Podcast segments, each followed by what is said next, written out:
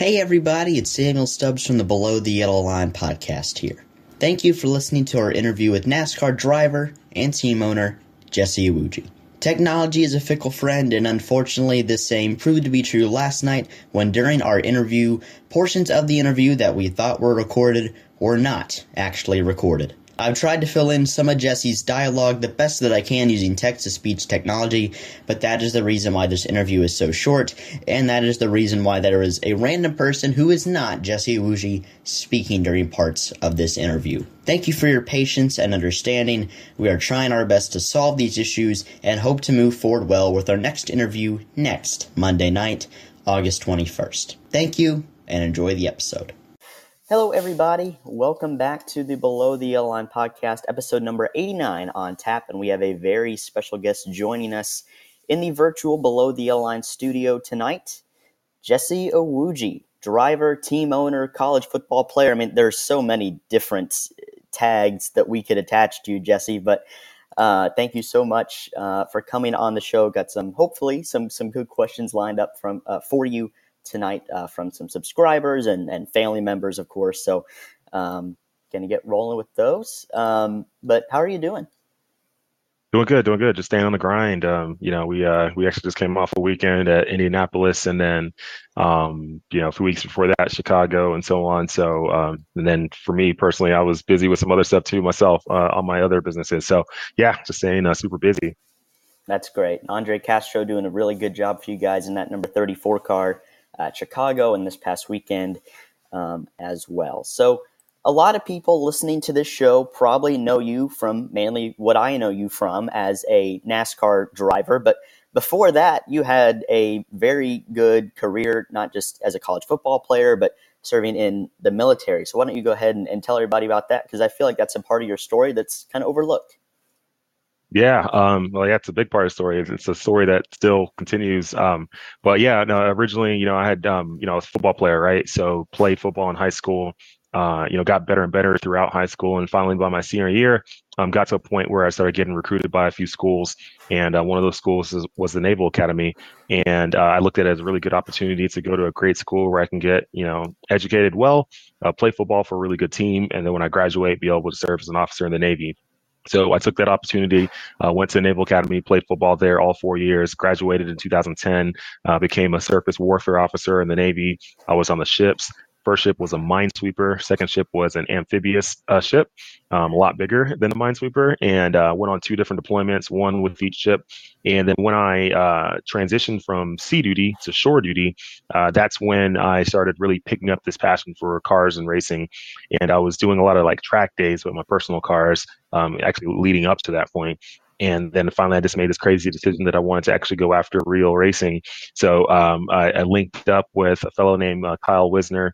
Uh, he introduced me to a late model team from there, I started doing some tests with them. It went well. From there, it was like, okay, now it's time to jump into a late model and actually race.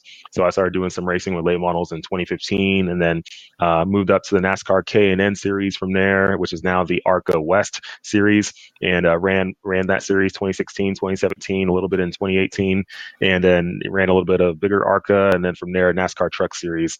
Um, ran that all the way through, you know. Uh, just a couple years ago, and then you know moved up to the NASCAR Xfinity Series and been running there.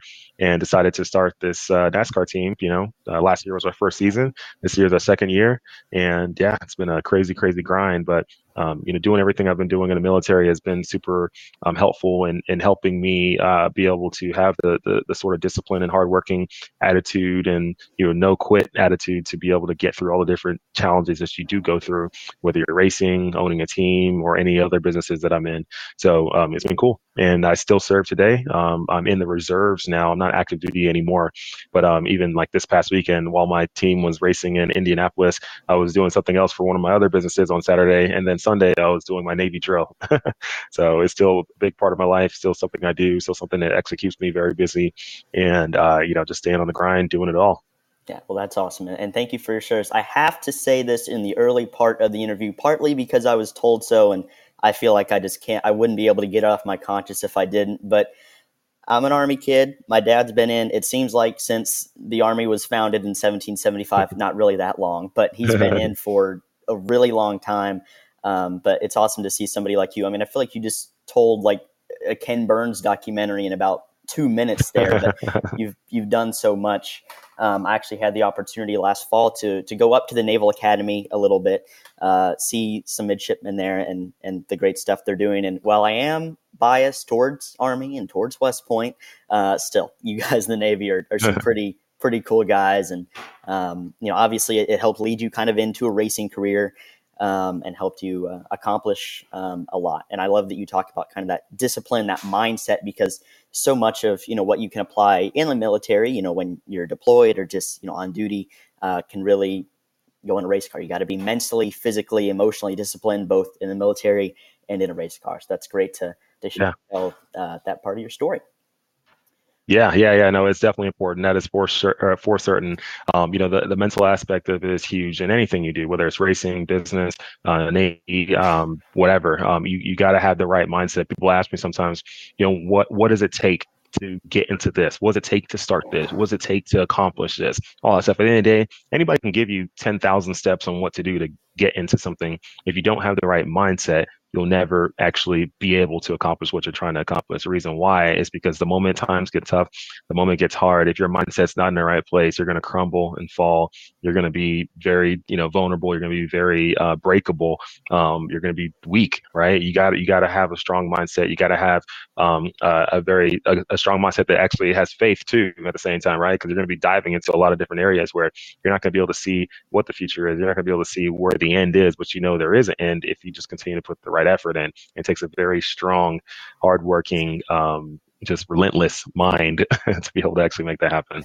So you've talked a lot about um, so far, you know, kind of how you got into the sport, you know, your early kind of days of, both your military and your racing career, but you probably the, the most impressive thing that you've accomplished so far, at least in my opinion, as a NASCAR fan, is starting up a NASCAR team, not just with any old average Joe as your business partner, though, you got Emmitt Smith.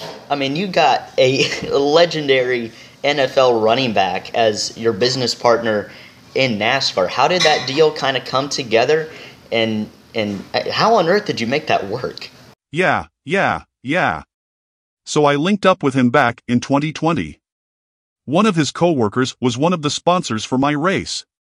And I think that's kind of my first interaction with him and then going into 2021, you know, early that year, that's when I started thinking about this whole, you know, team aspect. Uh, I started a team, me and my agent, my cast, we had to start building this idea, put it together. We figured, hey, it'd be great to bring in a really big name, not somebody who's in the sport, but somebody else in the sport. I love that they're coming with different views, different network of contacts, people, different things, new eyeballs. I heard things were going to be great for this sport, especially during that time. And, you know, and that was the first person we thought about just because, one, he encouraged me to evolve with what we were doing a few months prior to that. But also, two, we threw a relationship with him years and years ago when he was still playing for the Cowboys. So I just figured it would be a great fit, reach out to him, explain the whole thing, have a few meetings with him.